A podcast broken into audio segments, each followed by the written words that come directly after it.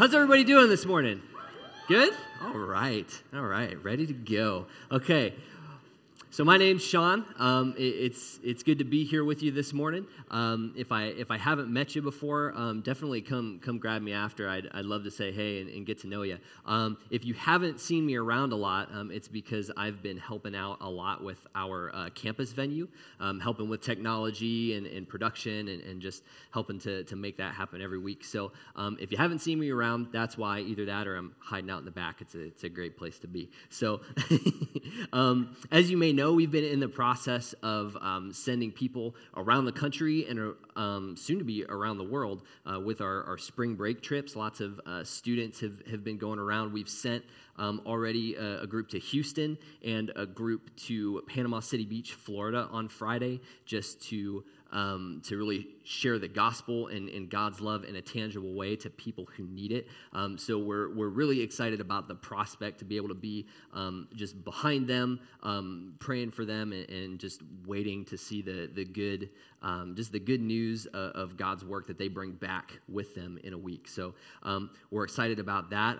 Today, this evening, we're actually going to be sending our final group off to Guatemala.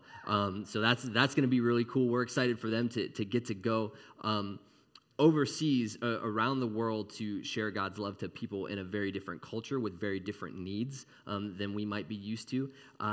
Pastor Brian is actually going with his daughter, Allison, and so I'm personally really excited to hear what kind of stories are going to come back from that, and just as an opportunity, to give some staff chance to rest and prepare for that, and B, because we value just empowering people. Our church values raising up pastors. You get to hear from me this morning. So hopefully that's a good thing and not a bad thing. We'll see. So we've been in this Exodus series, right?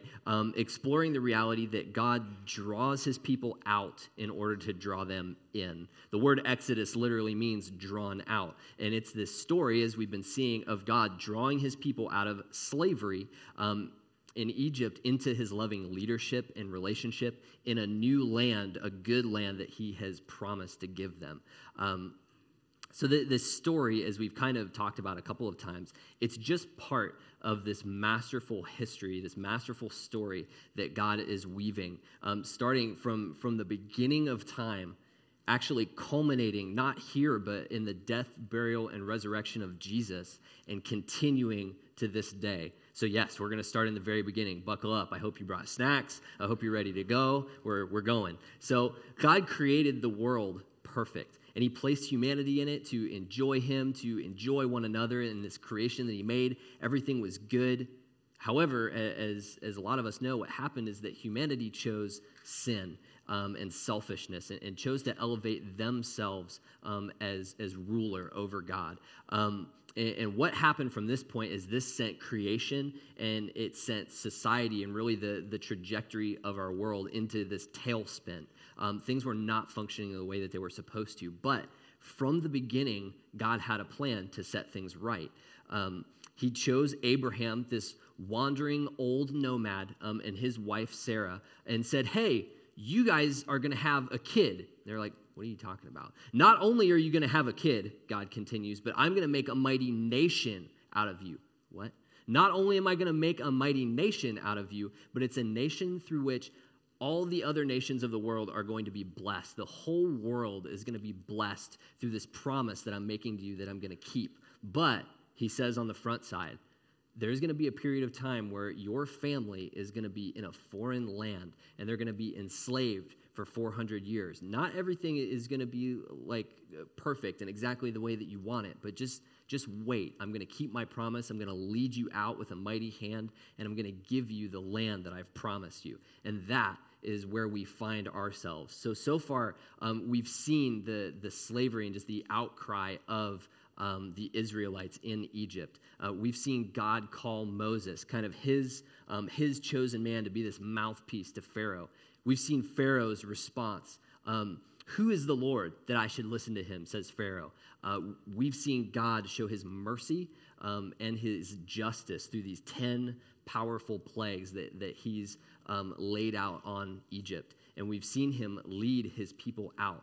and that's where we're going to pick up. We're going to pick up with this climactic moment in the Exodus story where God is going to make this kind of confusing decision, and we'll get into that in a minute. He's going to make this confusing decision that results in one last decisive showdown between God and Pharaoh. So this, right here, what we're going to talk about, this parting of the Red Sea, is the title match between God and Pharaoh. And what we're going to see is that God's baffling plans lift our eyes off of ourselves and onto God's glory. So God's baffling plans lift our eyes off of ourselves and onto God's glory. So the people, they've left Egypt. They've celebrated the first Passover, and now they're following this pillar of cloud by day and this pillar of fire by night, this visible, tangible representation of God's presence and his leadership.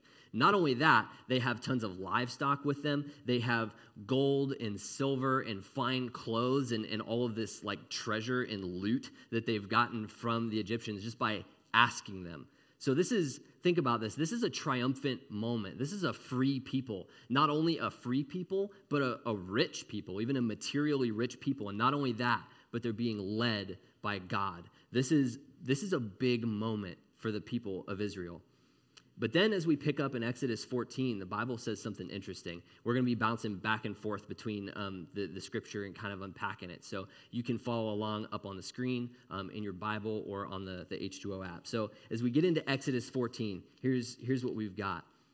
Then the Lord said to Moses, "Tell the people of Israel to turn back and encamp in front of Pi-hahiroth between Migdol and the sea in front of Baal-Zephon. You shall encamp facing it by the sea. For Pharaoh will say of the people of Israel, they're wandering in the land. The wilderness has shut them in.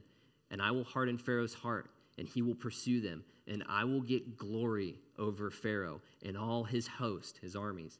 And the Egyptians shall know that I am the Lord." And they did so.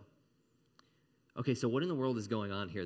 God is leading the people. Everything seems pretty good. They've got loot. They've got livestock. They've got a pillar that they're following. They're no longer slaves. Everything's great. God says, "Hey, go back the way you came." Why? And God gives them very specific instructions. He says, "No, seriously, camp in front of this place, between this place and the sea, in front of this city. Hey, make sure that you're facing this city and that your back is to the sea." That's weird. All these non-English words, by the way, the Pi-hahiroth and Migdol and all this stuff, we're not sure exactly what those mean, but they describe either cities, maybe forts, geographical kind of features of the area. Regardless of what they mean, we know for sure God told them to go backwards and set up shop with their backs to the sea.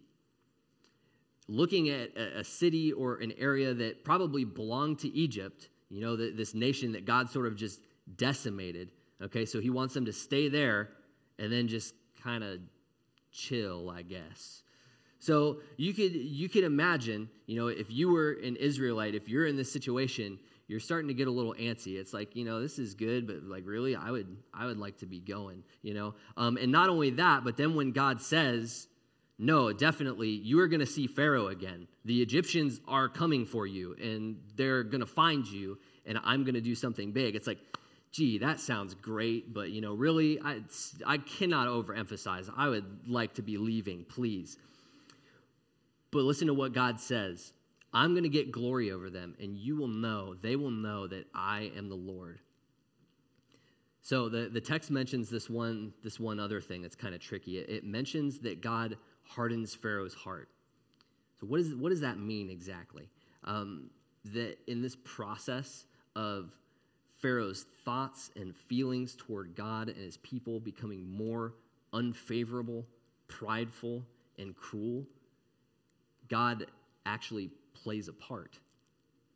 Now, on the front side, we have to acknowledge this is like one little phrase that honestly has a little bit of mystery to it. We're not sure exactly what it means, but it can prompt a lot of questions. Could God be mean, even malicious? Is God unjust? No, I don't think that he is. But like Brian talked about, This can be kind of hard for us to swallow and hard for us to hear and deal with. So one thing we have to know is we have to approach the Scripture with humility, like we talked about last week. We have to submit ourselves before God and say, God, frankly, I don't understand what's going on here, but I need you to teach me. So unpacking this topic of God hardening Pharaoh's heart could be a sermon in its own right, but since it's here, I want to be faithful to address it and just give you a few quick thoughts. If you're still curious after we talk about it, I'd love to talk with you more after. You can talk with a leader about it, or you can even process together in groups. But a few quick thoughts that I think will give us a good perspective on it. One, God is not doing something to Pharaoh that Pharaoh did not already do to himself. It's not as if God turned Pharaoh away from him against Pharaoh's will. If God had done nothing, Pharaoh's actions were already in line with Pharaoh's own heart and character and desires. Two, if we assume Pharaoh was innocent before God hardens Pharaoh's heart, we're actually assuming wrongly. We know that what the Bible says is that people start with this sinful nature, and it's God's work to come in and to change our hearts, to help us with righteousness through his grace and his work in our lives. Three, all of God's actions, hear this, all of God's actions are for his glory and our good, for his glory and our good. As creator, God has rights over his creation, and that includes us. But God doesn't use these rights maliciously. However, he does do things that we don't understand yet for the good of his people. So I want you to hear that. And all told, if God hardened Pharaoh's heart, here's kind of what we can take away, and I think what the Scripture wants us to actually come away with. One, it means that God has the complete ability to save his people. God is able. He's able and willing to save his people. Secondly, if God hardened Pharaoh's heart, he can soften hearts. And isn't that our prayer? Isn't that always our prayer for ourselves and the people around us? Man, God, soften my heart so I can learn more about you, so I can know you better, so I can be more in line with you and more in love with you. God, soften the hearts of my friends, my family that don't know you, so they can understand what your word says and they can enter into the greatest relationship that a human can have. God can soften hearts. And we can pray along with the Father in the Gospels, Lord, help my unbelief. God can soften hearts. So the Israelites are faithfully following the Lord. They're waiting where God told them to wait. Meanwhile, what about Pharaoh in Egypt? Let's go back to the Scripture. When the king of Egypt was told that the people had fled, the mind of Pharaoh and his servants was changed toward the people, and they said, what is this we have done that we have let Israel go from serving us? So he made ready his chariot and took his army with him and took 600 chosen chariots and all the other chariots of Egypt with officers over all of them. And the Lord hardened the heart of Pharaoh, king of Egypt, and he pursued the people of Israel while the people of Israel were going out defiantly. The Egyptians pursued them, all Pharaoh's horses and chariots and his horsemen and his army, and overtook them. Encamped at the sea by Pi-hahiroth in front of Baal-Zephon. When Pharaoh drew near, the people of Israel lifted up their eyes, and behold, the Egyptians were marching after them, and they feared greatly. So as God is enacting his baffling plan, Pharaoh has a plan too, and Pharaoh's plan is self-exaltation. His decision made to oppose God and his people to the end, he readies weapons of war. So this idea of chariots may not mean a ton to us. It may just be kind of a thing that we see in Gladiator. But in this context, the chariot is a technological marvel. It is a state-of-the-art weapon of war.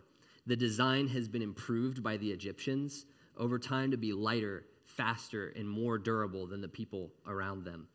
They're ornately decorated, along with the horses which pulled them, colors of turquoise, of coral, and gold. Chosen chariots, the Bible says, likely manned by nobles, aristocrats, who paid with their own money to have these chariots built and manned. They had two people who ran them, one to ride the horse and the other atop an archer. And when they ran out of arrows, short spears to attack their foes. Chariots could even literally run people over. There were 600 of these, each manned by the most important Egyptians and led by Pharaoh himself.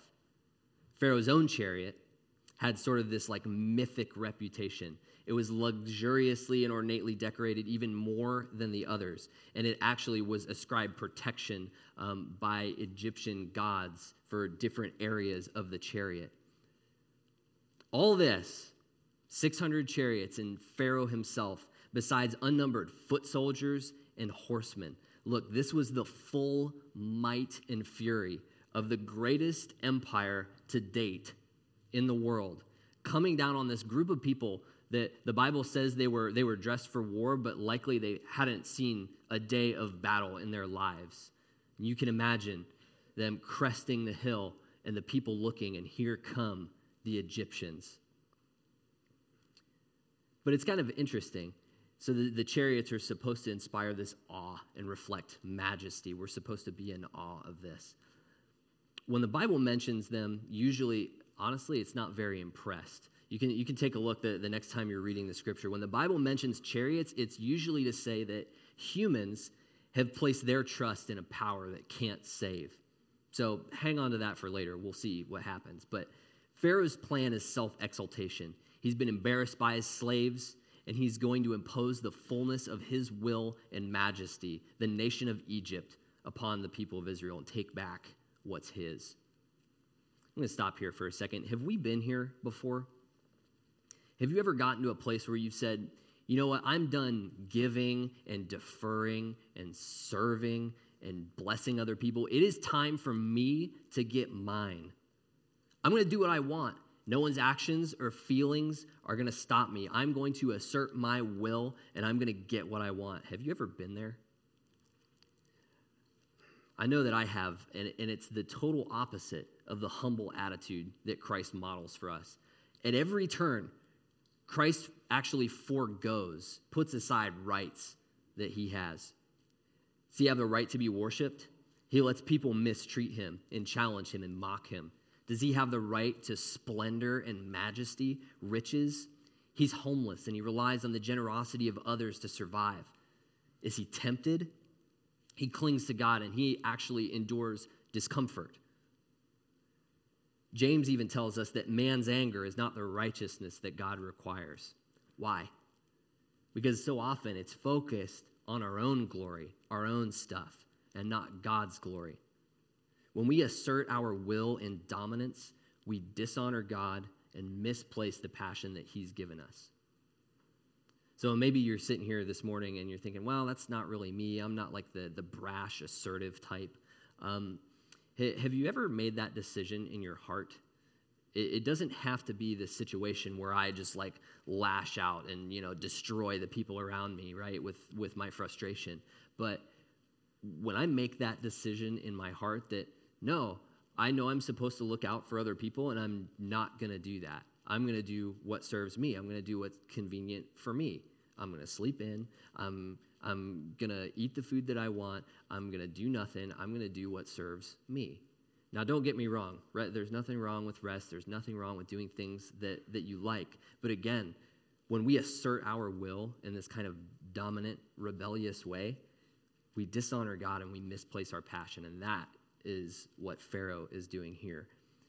So let's go back to the Israelites here. Imagine this scene, meeting our apprehensive Israelites. So they're waiting. They've gone backwards already. They don't really know why they're waiting. This is kind of a scary situation to be in. The sea to their back, an Egyptian border town in front of them. And first comes the sound of hoofbeats, shouts, clattering metal. Then you see dust start to kick up, the furious bobbing of horsemen on horses and the glint of chariots in warrior garb. Thousands of men with bloodshot, furious eyes and hard hearts. Because remember, there was not one house in Egypt without someone dead. the Israelites were afraid, and rightly so. Now, I know like we've just been doing this whole epic thing and kind of like amping up this story, but what comes next, honestly, is just, it's dumbfounding to me. I can't keep going with that. So despite their very justified fear, the Israelites follow that up. They respond with their own plan, which is self-delusion. Listen to what they say. It's ridiculous, honestly. When Pharaoh drew near, the people of Israel lifted up their eyes, and behold, the Egyptians were marching after them, and they feared greatly. Get that. Totally understand that. And the people of Israel cried out to the Lord. They said to Moses, "Is it not because there are no graves in Egypt that you have taken us away to die in the wilderness? What have you done to us in bringing us out of Egypt? Is this not what we said to you in Egypt? Leave us alone, that we may serve the Egyptians? For it would have been better for us to serve the Egyptians than to die in the wilderness." What? So it's one thing to be afraid, but listen to what they say, the complete rejection of God's plan for them, backed up with statements that are completely out of touch with reality. Irreverence and disrespect toward God. Well, if you wanted to kill us, you could have just left us in Egypt.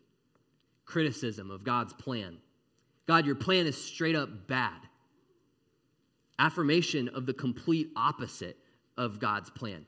Dude, didn't we tell you we don't want you, the one true God, and your promised land? We want awesome servitude in this foreign land that's really good. What?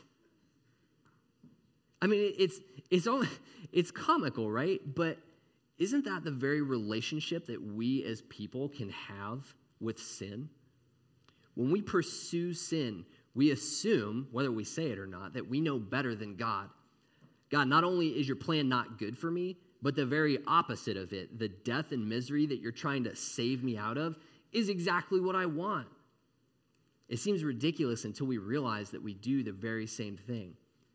God, you want me to be a hard worker, but I don't think your plan's very good. I'd rather practice laziness and wonder why I'm bored, depressed, unsatisfied. God, you want me to show radical love to people I don't agree with, but I don't think your plan's very good. I'd rather be abrasive with my beliefs and wonder why people won't talk to me about Jesus. God, you want me to spend time with you in prayer and in your word, but I don't think your plan's very good. I'd rather distract myself with 1,000 other things and wonder why life seems out of balance and pointless. These are delusions right out of my stupid playbook, by the way. So this is how the Israelites respond to danger, and often how we respond as well. But look at how good God is. What response might you respect? Or might you expect from God? Or if you were God, what response might you give? What response does this kind of disrespect and rejection deserve? Punishment, abandonment. Okay, cool, that's the way you feel. I'm done with you guys. I'll go choose a new people. I'm God. But look what he does instead. And Moses said to the people, "Fear not, stand firm, and see the salvation of the Lord, which he will work for you today. For the Egyptians whom you see today, you shall never see again. The Lord will fight for you, and you have only to be silent." The Lord will fight for you. Child of God, that is the Lord's response to us. The Bible says that while we were yet sinners, Christ died for us. God saw fit to take the penalty of sin while we were still in the middle of sinning. What a God. There's no sin that can overpower God's grace. This statement that God makes is not only for the Israelites, but it's for the Christian. God fights for us. Now, you might have even heard it in what I said a second ago. The temptation is to see how kind of dumb, frankly, the Israelites are, and then identify ourselves with them. Oh, we make those same mistakes. And then overemphasize our brokenness. Man, woe is me, you know, how dumb am I? I do all of these stupid things, right? But don't miss this. If we are going to identify with the brokenness of the Israelites, we need to identify with their status in God's eyes. If you're a Christian, if you follow Christ this morning, your status, yes, you're broken. Yes, you're fighting with sin. Chosen. Spiritual sons of the one true God. Heirs of the promises that he's made. Though we often make mistakes, being controlled by sin is past tense for the Christian. Look at what the Bible says in 1 Corinthians 6:11. Paul lays out all of these different like sinful lifestyles and types of sinners. And he says, don't you know these people won't inherit the kingdom of God? And such were some of you. You were those people. But you were washed, you were sanctified, you were justified in the name of the Lord Jesus Christ and by the Spirit of God. Look, you were those people, but if you've trusted in Jesus, you are not those people anymore. You don't have to be that anymore. God did something for you that you couldn't do for yourself. So let's keep going. God continues to pour out this love. He continues to choose his people, even though in this moment they didn't choose him. The Lord says to Moses, why do you cry to me?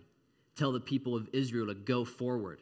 Lift up your staff and stretch out your hand over the sea and divide it, that the people of Israel may go through the sea on dry ground.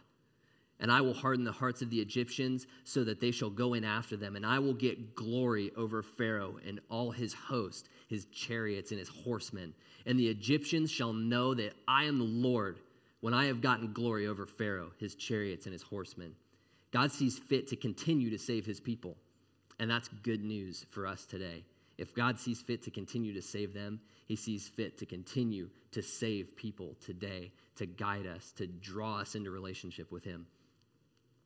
And he continues to enact his crazy plan, this plan that still doesn't make sense. Turn around, cross the sea. Let's go back to the scripture and finish it out. Then the angel of God who was going before the host of Israel moved and went behind them. And the pillar of cloud moved from before them and stood behind them, coming between the host of Egypt, the armies of Egypt, and the host of Israel. And there was the cloud and the darkness, and it lit up the night without coming one near the other all night. Then Moses stretched out his hand over the sea, and the Lord drove the sea back by a strong east wind all night, and made the sea dry land. And the waters were divided. And the people of Israel went into the midst of the sea on dry ground, the waters being a wall to them on their right hand and on their left. The Egyptians pursued and went in after them, into the midst of the sea, all Pharaoh's horses, his chariots, and his horsemen. And in the morning watch, the Lord in the pillar of fire and of cloud looked down on the Egyptian forces and threw them into a panic, clogging their chariot wheels so that they drove heavily. And the Egyptians said, let us flee from before Israel, for the Lord fights for them against the Egyptians. Then the Lord said to Moses, stretch out your hand over the sea, that the water may come back upon the Egyptians, upon their chariots, and upon their horsemen. So Moses stretched out his hand over the sea, and the sea returned to its normal course, which had previously been dry ground, when the morning appeared. And as the Egyptians fled into it, the Lord threw the Egyptians into the midst of the sea. The waters returned and covered the chariots and the horsemen. All of the host of Pharaoh that had followed them into the sea, not one of them remained. But the people of Israel walked on dry ground through the sea, the waters being a wall to them on their right hand and on their left. God's seeming foolishness, what was a baffling plan with no seeming direction, now bears itself out. God acts. The pillar of cloud that was leading them moves from the front and stands between them and their enemies. The cowering Israelites that the Egyptians saw were replaced with darkness and the fog of war. Moses raises his staff and God pushes back a whole sea. And the Bible says that the ground underneath was dry. Both the Israelites and the Egyptians set foot and marched on a seabed all through the night. Let's not overlook this.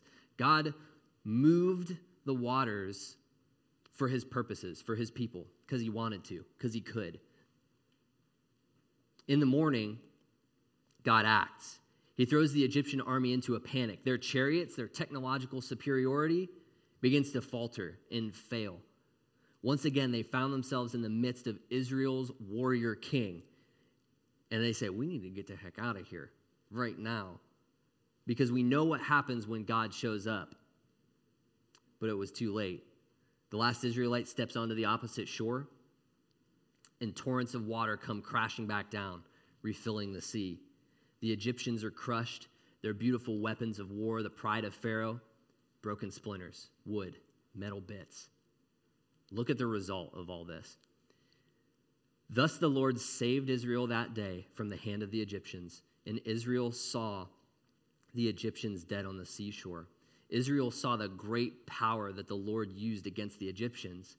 So the people feared the Lord, and they believed in the Lord and in his servant Moses. God's plan was baffling to his people, but if you were paying attention, he accomplished exactly what he set out to do. Twice God tells his people why he's doing what he's doing, which is not always a luxury we get, by the way.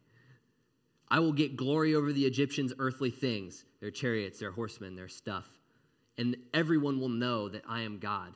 He says that at least twice. Here, the Egyptians are defeated, the chariots destroyed. The Israelites aren't afraid in the same way anymore. Before, they were just plain afraid because there was a greater power who wanted death for them. They were afraid. Now, yeah, they're afraid of the Lord's power, frankly. But they honor him. They revere him because God is different. God is good. He uses his power to love his people, to discipline his people, to lead them and protect them. God has proven himself. He's shown what it looks like to use great power for good. God's baffling plan lifts our eyes off of ourselves and onto God's glory. The Bible says that the Israelites feared the Lord and they believed in him and they believed his servant Moses. Do we have a view of God like that? You know, we know that God is our Father, that God loves us, but do we have a view of God that says, God, you are, not only do you love us, but you love us from a place of power and majesty and ability. God, you are able to work out your plans, and when they don't make sense to us, you are worth following because he proves it. He proved it in the Exodus story, and he proves it to us as we walk with Jesus. And again, I just want to remind you that this story of Exodus is moving toward a climactic event beyond itself. God raised up the people of Israel because he was going to provide a savior from them. Because every human's problem, your problem and my problem, is bigger even than being oppressed in this physical world. We all are actually enslaved, both physically and spiritually, by sin if we don't know Jesus. What this means is that naturally we do things that oppose God, thinking that they're going to elevate us as rulers in our own lives, that they're going to flourish us, and they're going to make us rulers in our lives. What we don't see, though, is that these acts actually leave us in chains rather than freeing us. They separate us from God. They make us objects of his judgment. We see that we don't want to be objects of God's judgment. This sin breaks relationships with other people, brings all kinds of physical, worldly consequences that we don't want. We think it's going to bring life. It brings death. But just like God chose Israel, they didn't do anything. He chose them, and he made a way for them. He said, water, no big deal. It's out of the way. He made a way for them. He has made a way for people, you and I, to return to him, to lay down our crowns, to get off our thrones, and to give those up to their rightful owner. Jesus was crucified to take away the punishment that our acts of rebellion deserve. With those debts paid by Jesus, we're able to turn away from our self-serving ways, our self-exaltation, our our self-delusion. We're able to turn away from those and submit to God, who, as we see, knows better than us and has a better plan. His plan brings about his glory, but his glory also brings about our good. It's not like us. When we glorify ourselves, we feel good and we might look good, but nobody else benefits, and it's temporary. God's glory shows how good he truly is, and it actually brings about good for his people. Instead of our sinful record, we have Jesus' spotless one. God sees perfection, even as we still fight with sin. We're able to be in intimate relationship with God because of what he's done for us. He did all that for his glory, and his glory means our good. And so my hope and prayer is that you would do that this morning, that you would be able to lift your eyes off of your own stuff, whatever it is, and be able to set your eyes on Jesus in his glory, maybe even for the first time this morning. So I'm going to pray, and I'm going to invite the band up here, and we're going to continue to worship. But I would challenge you to think that. Let's, along with the people of the Scriptures, let's take our eyes off of ourselves and rest them on the glory of God through Jesus.